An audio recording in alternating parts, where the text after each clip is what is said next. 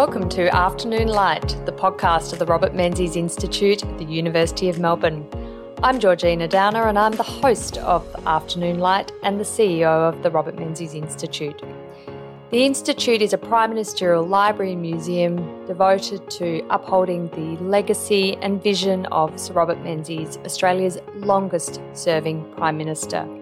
On Afternoon Light, we explore contemporary issues relevant to Sir Robert's life and legacy with leading thinkers from around the world. Thank you for joining us today. Well, welcome to Afternoon Light, and today we are speaking to Stephen Chavura, who's a senior lecturer at Campion College in Sydney in the history faculty, and he's also the author of The Forgotten Menzies, the world picture of Australia's longest serving Prime Minister, which he co wrote with Professor Greg Melleuish. Welcome to Afternoon Light, Steve. Thank you, Georgina. It's really great to be on the show. Well, I really enjoyed reading your book, Forgotten Menzies. I thought it was a, an absolute essential reading for anyone who professes to understand Menzies' worldview and political ideology, particularly as it pertains to the Liberal Party, the party that he founded in 1944. So I thought I would start by asking you and opening our discussion by talking about what how would you characterize uh, Sir Robert Menzies' political philosophy? There are a lot of tropes about how he's a conservative or he's a liberal. And of course, when he was reflecting in his memoirs, I think in Afternoon Light, just after he left politics, he, he talked about his political philosophy and why he had chosen the name Liberal when forming the Liberal Party, not Conservative or Nationalist or some of the other names bandied about. But he said, We chose the name Liberal because we were determined to be a progressive party, willing to make, make experiments, in no sense reactionary, but believing in the individual, his rights, and his enterprise. So was he a liberal? Was he a conservative? Is that even a valid question when talking about Menzies' political philosophy, Steve? It's definitely a valid question, and it's the question that uh, Greg and I set out to, to answer in this book. Now, that, that quote that you just said uh, about Menzies calling it a, a liberal party and not a conservative party, that is a very well known quote, and certainly, you know, Menzies did say that. He, he does certainly seem to have seen himself as something of a liberal.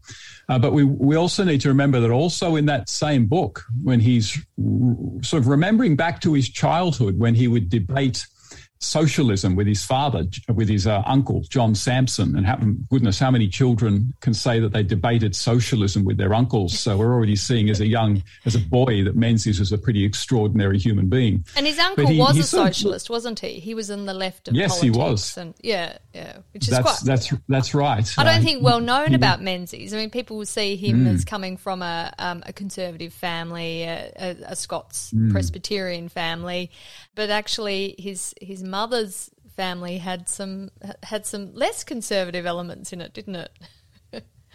That's right. I mean, yeah, for, for, for the day. I mean, the, the, less conservative elements would also have still been sort of socially and morally quite conservative. But in terms of economic policy, in terms of sort of views on capitalism, industrial relations, yeah, uh, the other side of Menzies' family, yeah, was, um, yeah, what we might call left leaning or socialistic. But it's interesting that, that Menzies in that particular autobiography writes, you know, even looking back, I, I, suppose I was an instinctive conservative. And he writes conservative with a capital C, I think.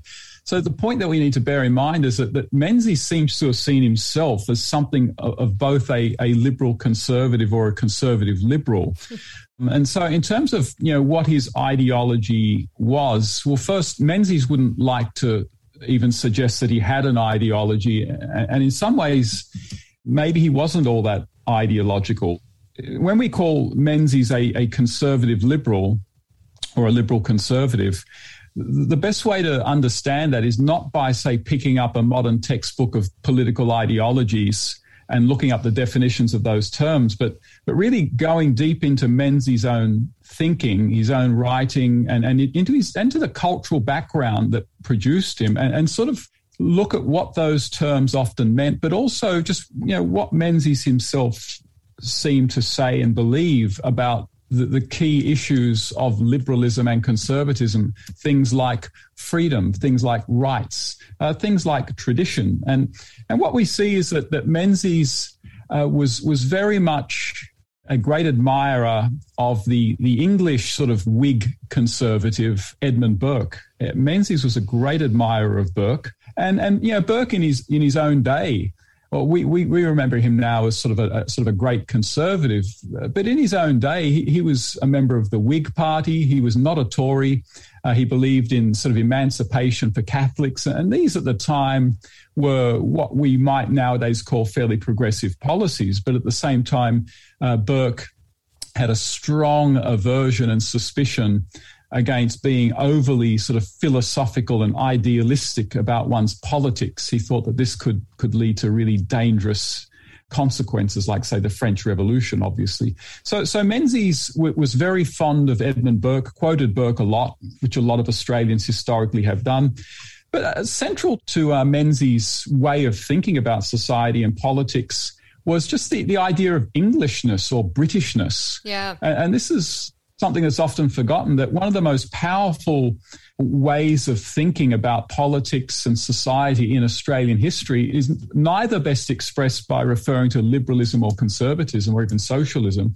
It's best expressed by referring to just this term Britishness. Mm. That throughout Australian history, and certainly Menzies grew up in this milieu, the, the, the great project really was to retain as much of what was great about the British heritage while at the same time honoring the unique situation that Australians are in here on this great continent, sparsely populated, and that sort of thing. And so, if there's one word I would say really sort of captured Menzies' way of thinking, it was kind of like probably sort of Britishness. And of course, you know, Britishness meant different things to different people, but for Menzies, Britishness was really about sort of a, a love of liberty tempered with uh, an emphasis on duties. Uh, it was the idea that you know belo- that sort of beneath holding up all civilization is, is a kind of general Christianity, a, a trust in long-standing institutions, a distrust of enthusiastic ideology and things like that. And it's what many historians have in the past called cultural puritanism. Mm. Just one last thing about that that is really interesting about Menzies, and I've only sort of just been thinking about this, is that most people sort of say that the great tension lies between liberty and equality. Whereas for Menzies, when you really read Menzies, for Menzies, the great the great balance needs to be between freedom and, and rights and liberty and our duties to one another. Yes. For Menzies, social life is really duty centric. It's about our duties to one another, but duties that we take up out of a, feeling of obligation to our fellow our fellow man and woman, not duties imposed on us by the state. Yes, I, I think that um, sense of, of duty as a as actually a public good as something that, that you don't feel is is a, an onerous burden, but that is something that is part of being a member of a society, of a community, um, is something that's all pervasive in Menzies' worldview. But I just wanted to to go back a bit to to your talking about Menzies' sense of Britishness and that that was almost sort of underlying his political principles. And I think he's quite clear when he talks about the Liberal Party not having an ideology per se, but having a set of principles and the principles that he's thought long and hard about and that he is unwavering on.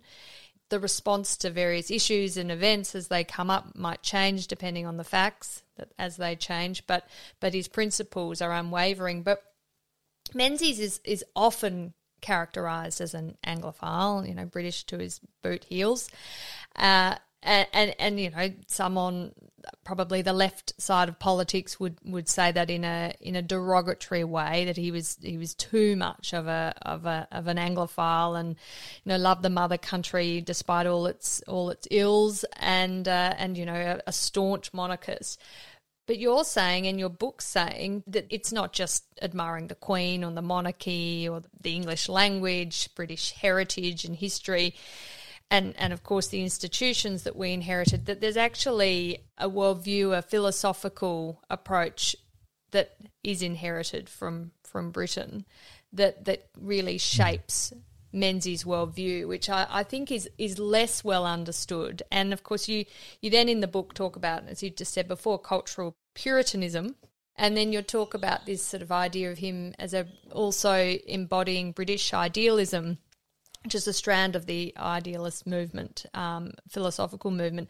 Could you unpack for me what it was why Menzies is a cultural Puritan, that sort of, um, mm. I hmm. guess, interaction between his his Scottish Presbyterian Protestant roots, but also that that commitment to political liberty in Britain. You know that sort of idea that you're self reliant, you're independent, mm. but you care about your fellow man and woman and you accept that you're part, as we said, of a of a greater community and, and not just a, a utilitarian too, because there's that also that tension mm. that, that he was a committed non-utilitarian. He didn't he didn't believe in just the um, progression of the individual at all, you know, at, at the cost of what it would do to the rest of society.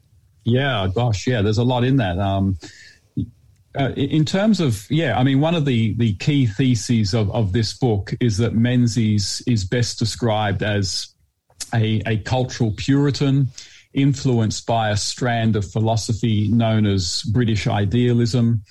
And this is probably the sort of the best way to think about him. And the other aspect of that argument is that if you really want to sum up what Menzies was trying to accomplish in much of his political career, it was basically an attempt to try to revive or, or remain or, or, keep strong what he considered to be the virtues of cultural Puritanism among Australians, as opposed to them being snuffed out by the Labor Party's uh, program of socialism that, as far as he was concerned, it was pursuing, particularly in the 1940s. But yeah, what do I mean by, by cultural pure? What, what do Greg and I mean by cultural puritanism? Well, well, first, it's not it's not a term that we made up. It's it's a term that historians since the early part of the 20th century and, and, and social commentators in the 19th century used to describe a particular kind of of Britishness and that kind of Britishness placed a very heavy emphasis on independence mm. and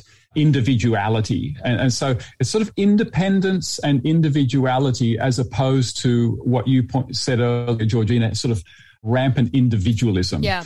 And the, the, the difference between independence and individualism is that the, the person who is independent is the person who is basically able to support themselves. They are not what we might call a burden on other people. So they're hardworking, they're thrifty, but yet at the same time, the independent person once they have gotten that independence and they're able to look after themselves and their own family, then that person then looks out to the community and sees the kind of contribution that they can make in the community. And Menzies, you know, about 20 years before John F. Kennedy famously said, you know, ask not what your country can do for you, but what you can do for your country. Menzies actually said pretty much something identical 20 years earlier in his sort of forgotten people speeches. And, and, and the other aspect of cultural Puritanism, uh, yeah, as the term would imply, a, a kind of Uh, often involved a kind of respect for, for sort of God and godliness. So there was a, a, kind of religious aspect to it, but it wasn't necessarily sort of evangelical enthusiasm or anything like that. You know, Menzies certainly identified as a Christian, and he brought it into his speeches very often. But he he, he was not an evangelical Christian, or not an evangelical or anything like that. But but there was a sense in which you know, civilization sort of hinged on a collective respect and awe for organized religion, if you like, and, and, and, the contribution that Christianity in particular makes. And the other aspect of cultural Puritanism was a, a great reverence for the home, that, that the home, not the, not the workplace, uh, not not you know the parliament, not the salon or the cafe, but the home is sort of the, the, where the heartbeat of the country lies, and and that's one of the reasons that I, I think Menzies Men's, that Menzies was, was, was quite popular among women.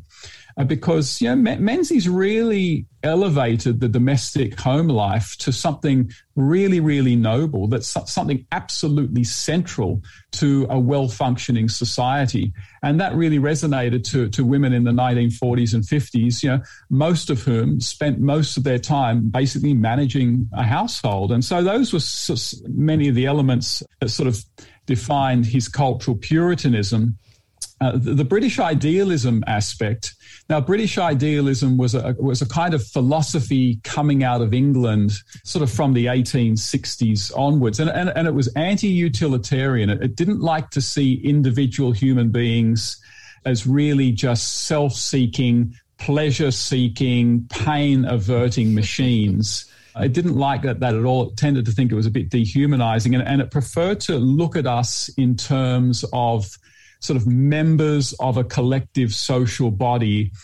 And so where there's a dignity in the individual in the sense that we are we are individuals, we are members, but at the same time, we can't understand ourselves in the same way that you can't understand a member without understanding its relation to the whole. In that, in that respect, British idealism was, was, was quite sort of quite Christian. Yes, I was going to say it links to that idea of the importance of, of having God of a higher of a higher being who oversees the morality and, and community in society rather than than just you know, individuals trotting about living mm. their own lives potentially ignoring the the welfare of their of their fellow human beings. And British idealism is sort of the I think probably less understood as part of Menzies' worldview, isn't it? I don't, I'm not sure that that has been picked up in Australian research and thought about Menzies, and uh, and that's such an important driver of of his thinking, but also of that of the thinking around the, the late 19th century, early 20th century in the in the sort of Melbourne intelligentsia, in the community that, that Menzies was brought up in, wasn't it, Steve? It was. I mean, this school of thought, this sort of British idealism was incredibly powerful in the Melbourne intellectual scene, right up really till sort of the end of World War II. It, actually sort of really permeated Melbourne right up to the mid 20th century. And, and again, it, it, sort of made Melbourne University uh, and, and the, the, Melbourne intellectual scene more open to the idea of, of sort of a, a divine mind, sort of guiding things, being behind uh, the way we ought to think about the good society and things like that.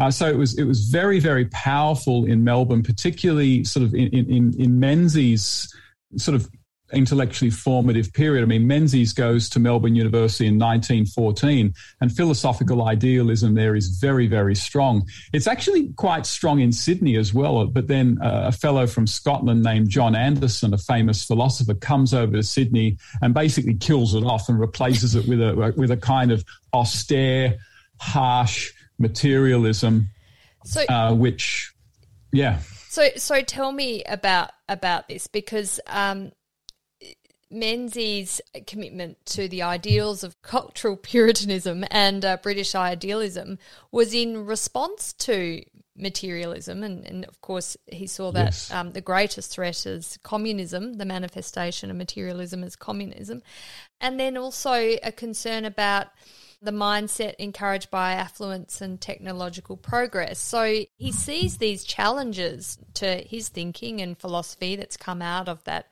of that early 20th century Melbourne in, intelligentsia. And of course, in communism, he sees his sort of ultimate ideological enemy and spends a good part of his career trying to destroy that as a as a as a political force in Australia but also as a as a political force globally. Yeah, that's that, actually that's you're right. He he spends a lot of his career trying to sort of repress and destroy the communist threat, but he also spends a lot of his career, as you say, Georgina, warning us of the other threat. And and and, and for Menzies, as you say, there are there are really two global forces at the time that uh, really threaten to dehumanize societies. And yeah, one, as you said, and they're both two different kinds of materialism, if you like. So one is the communistic ideology. And so communism basically says, you know, there is no God. the most important, you know, unit of society is sort of uh, the class or, mm. you know, the people as a whole, not the individual, which means, you know, if you need to, you know, you can't make an omelette without breaking some eggs, you know, it's sort of this aversion to the rights of the individual being sort of held in the balance between, uh, you know, the, the, the, common good and, and that kind of thing. For Menzies, communism, with its sort of philosophical, materialistic view of human beings, he thought that was dehumanizing.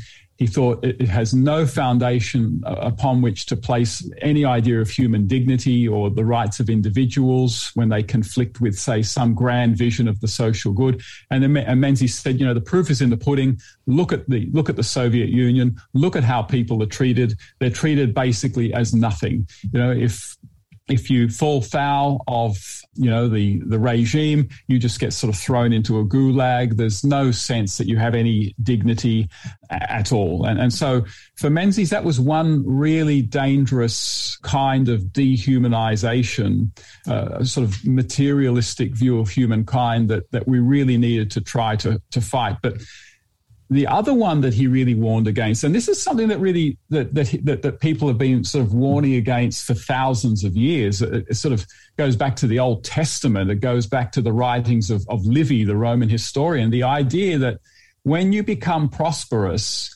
when you stop having to fight for the things that you need to live and you become comfortable, it's at that point that you're very open to basically stop caring about all the, the, things in life that uh, are really important. You stop caring about God. You stop caring about your duties to one another. So if you feel that if, if you're living in a society where everyone's basically doing well, everyone's basically got what they need, then you don't need anything off them. They don't need anything off you. You stop caring about one another. You, you retreat into individualism and society becomes sort of morally corrupted over time. And, and Menzies worried that the, the immense prosperity that we were achieving in the West was going, in, in that sense, to sort of morally corrupt us and, and make us indifferent to sort of the great things of culture.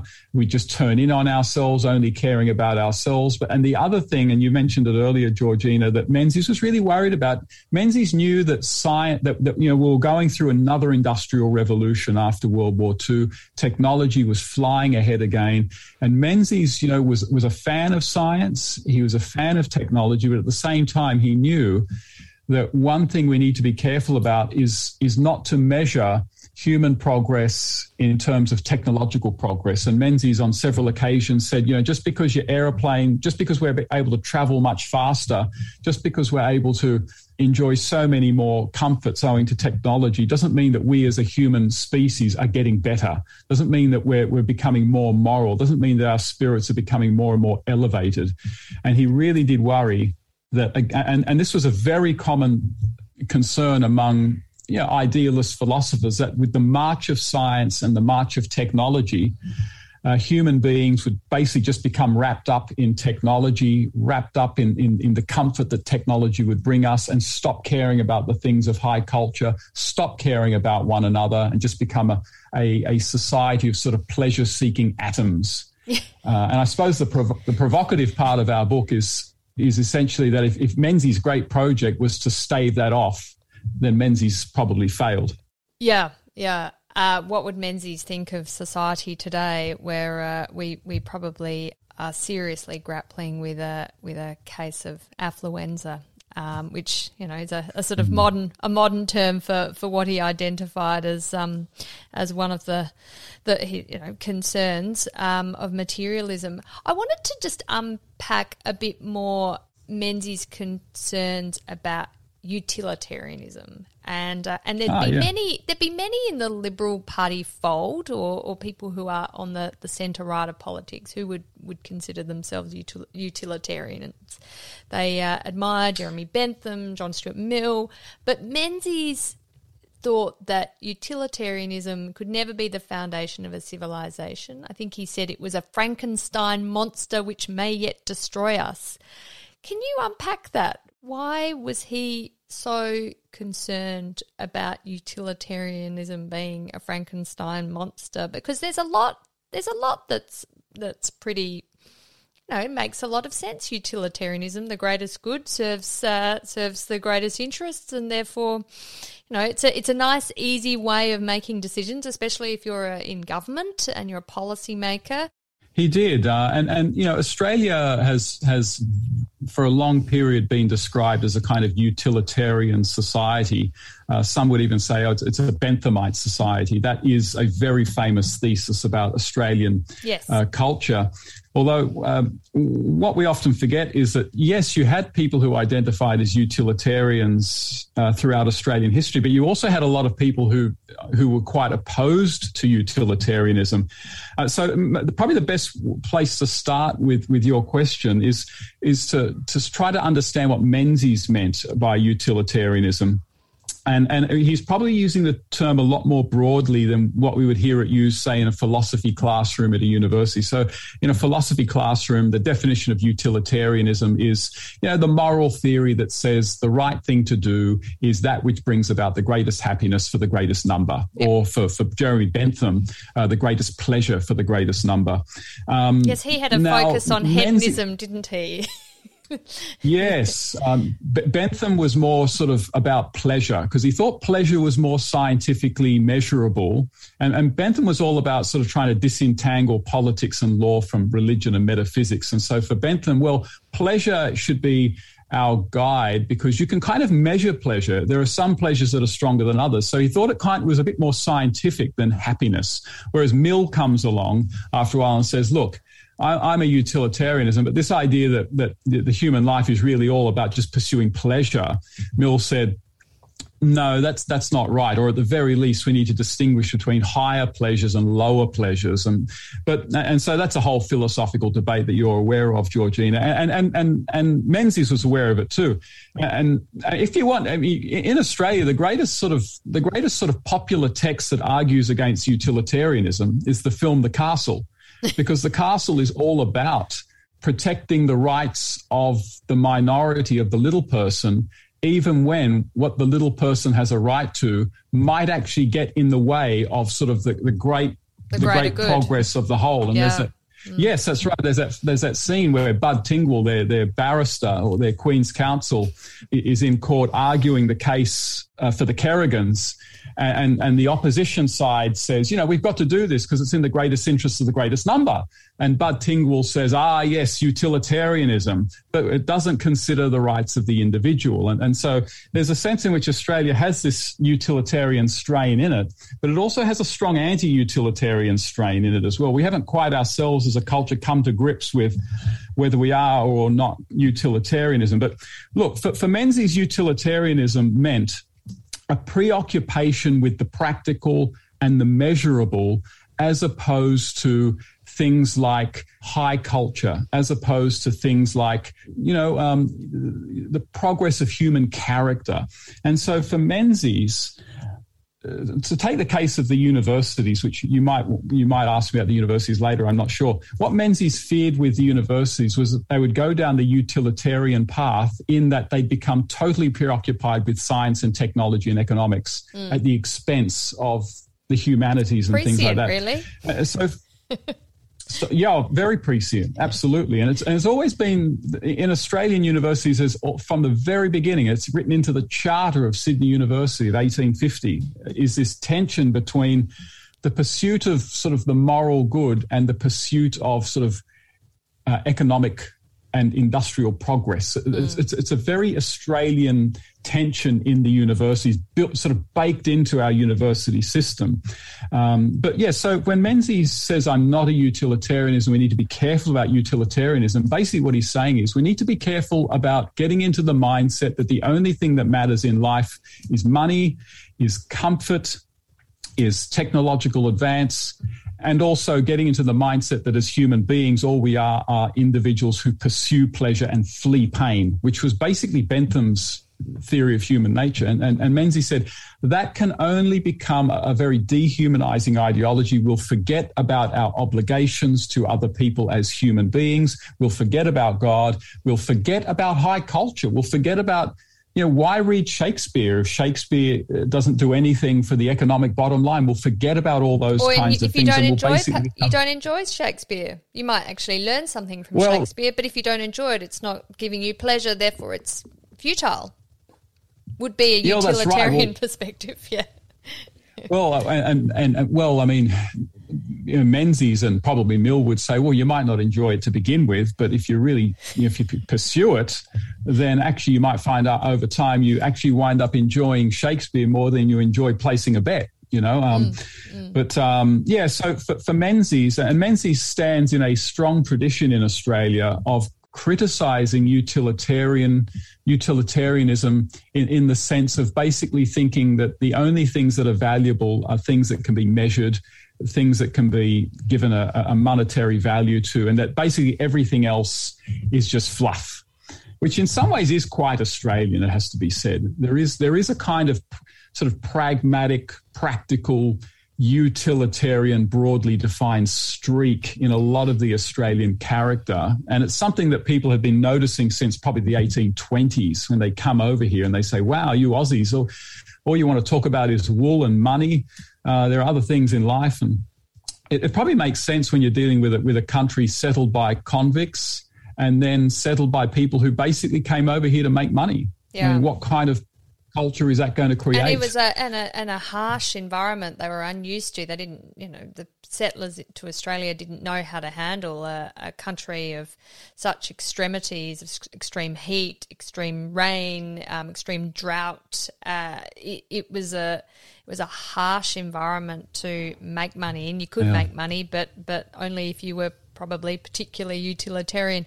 I do want to ask you about Menzies' view of the role of universities because Menzies had a deep, abiding passion for education and and absolutely not a utilitarian perspective on education. The yeah. the renowned Australian educationalist Leonie Kramer said that um, nowhere were Menzies' liberal conservative principles better expressed than in his views about education. Uh, he he very much directed a lot of his political capital and energy to to transforming universities in Australia.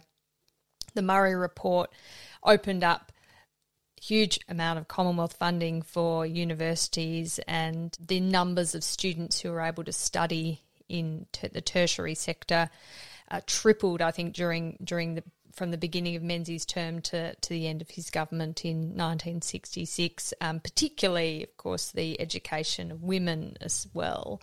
Um, but mm. he, he saw universities as being places where individuals could have a well-rounded education. And that was that sort of idea that you weren't there, just there to learn a vocation although actually Menzies education himself he, he studied to be studied law and did end up with it quite a vocational education. But but that you go to university to become a, a, a better better human being a better member of society someone who is able to have um, to think about big issues and, and contribute to debates and, and actually enrich your mind and your humanity with learning for learning's sake, for the sake of of of being human. And uh, I wonder, I wonder today whether he would look at Australian universities and feel they'd lived up to his aspirations, which you know he had committed millions and millions of government funding at the time in the in the 1960s, mm. late 50s, um, early 60s to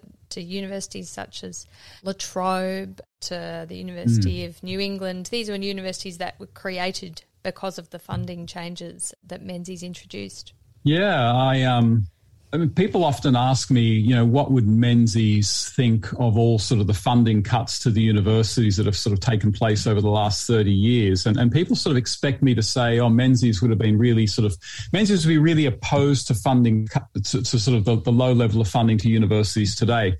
Well, I mean, Menzies may have been opposed. I mean, you've got to be, or you always have to be very careful when we sort of uh, ask, you know, what would a man born in 1894 think of, you know, yeah. policies that came into place in the late 1980s? It's, of course, a hypothetical. we have of course, no, of course. We really have no idea, anyway, but we're going to give it a red hot go. Yeah. exactly. This is this is yes. Now it may be the case actually that Menzies would not have liked the initial funding cuts to universities in the late eighties. I mean, I, I, don't know. But here's the thing: eh, Menzies, if Menzies was to look at the universities today, I have very little doubt that Menzies would not be advocating greater funding to universities because Menzies would look at the universities and say things like this. He'd say, the bureaucracies are too big. He would say, there are too many students at the universities.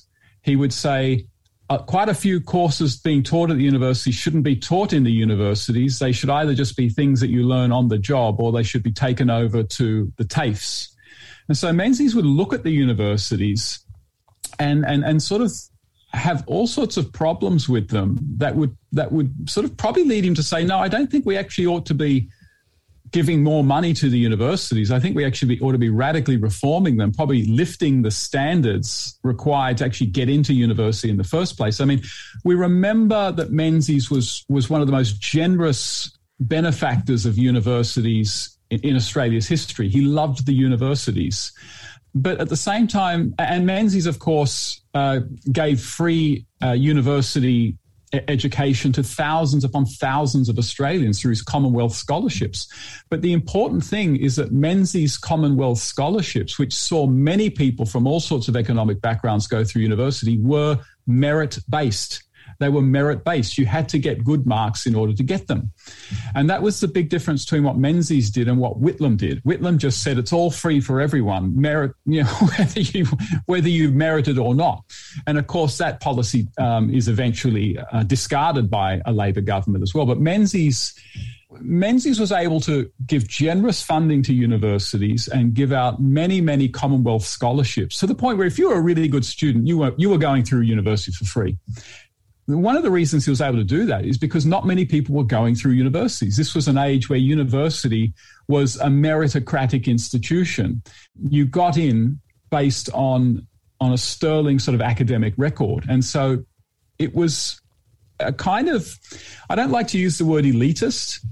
I prefer the word meritocratic, but but Menzies' vision of the university was a meritocratic institution. It was not the kind of institution the way we look at it today. Well, you know, you, you go to high school, then you, if you don't go into a trade, then you go to university. Menzies like, no, no, in actual fact, very few will go into university because university is really, really rigorous. And so Menzies would look at the universities today, and the first thing he'd, he'd ask is, why do so many people have degrees? Why are there so many universities? And why there's so many people on the campuses. That, that, that, that that's not right, Menzies would say. And so he, he, would he would want massive reform of the universities. Uh, but, the, but the other thing about Menzies' attitude to the universities is, I mean, Menzies, of course, famously sort of ex- expanded the funding to the universities, and that was something going on around much of the world. And that was in response, again, to technological advances that were taking place. And we needed to put more funding into, into the sciences and engineering. And so Menzies certainly saw the, the universities as sort of an engine of sort of an industrial revolution taking place well, there was a um, nation building aspect to this, wasn't there, Steve? Yes. He he I mean, we were a young nation, um, at least modern, modern since the modern Australian settlement. We were a young nation, and he saw a, an educated workforce as essential to, to building up our, our potential, uh, building up our ability to develop private enterprise, to to be independent but prosperous. Yeah, and but also, as you said earlier, Georgina, to to cultivate the sort of the humanities, the studia humani- humanitatis, the study of humanity, what, what Matthew Arnold, the great 19th century thinker, called, you know, sweetness and light, the best thoughts that had ever been thought. For Menzies, you want science, you want technology, you want engineering in the universities, but all of that needs to sort of be sort of informed by, sort of animated by the humanities, sort of the study of Shakespeare, the study of poetry, the study of, of great ideas. And, and for Menzies, universities, need to be the kind of not just the technological scientific motor of society, but they also need to be kind of the, the, cultural hub of society. He wanted them to be communities. He wanted them to be oases of high culture where public servants, lawyers, politicians, after you know a hard week, they can go to the university on the weekend and hear a lecture on Shakespeare, hear a lecture on on poetry, maybe hear a lecture on philosophy or or something like that. He he really saw them as intrinsic to the cultural life uh, of the community, and so he, he he certainly saw them as as institutions that that must to some extent pursue practical ends like science, technology, economics, and engineering and things like that. But all of this was supposed to be informed by you know the humanities and and and some some would argue that that Menzies was was maybe a bit naive about this. Maybe he really underestimated the state of the humanities in the 40s and 50s, and they were increasingly heading over towards a Marxist direction.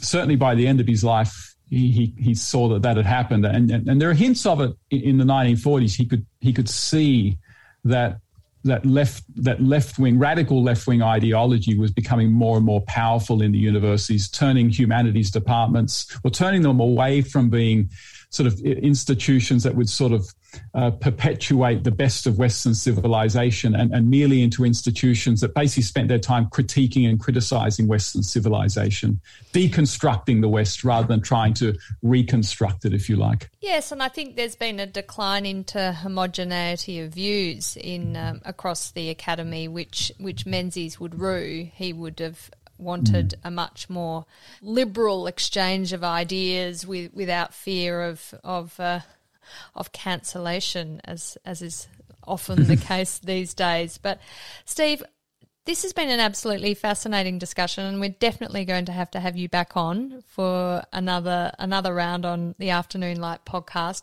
We do have you uh, appearing at our conference in November, presenting a paper on on Menzies and his commitment to education, which I'm very much looking forward to. Uh, so we will have more discussions then. But thank you so much for joining us uh, from lockdown Sydney and me here in lockdown Melbourne for uh, a wonderful discussion on the forgotten Menzies. And um, I really appreciate your time. Well, thank you very much, Georgina. It's been a pleasure, and I really love the work that you're doing. The Afternoon Light podcast is brought to you by the Robert Menzies Institute at the University of Melbourne. You can find more about the Institute and our podcast at robertmenziesinstitute.org.au. We're also on Twitter, on Facebook, and LinkedIn. We look forward to you joining our show next week. Thank you.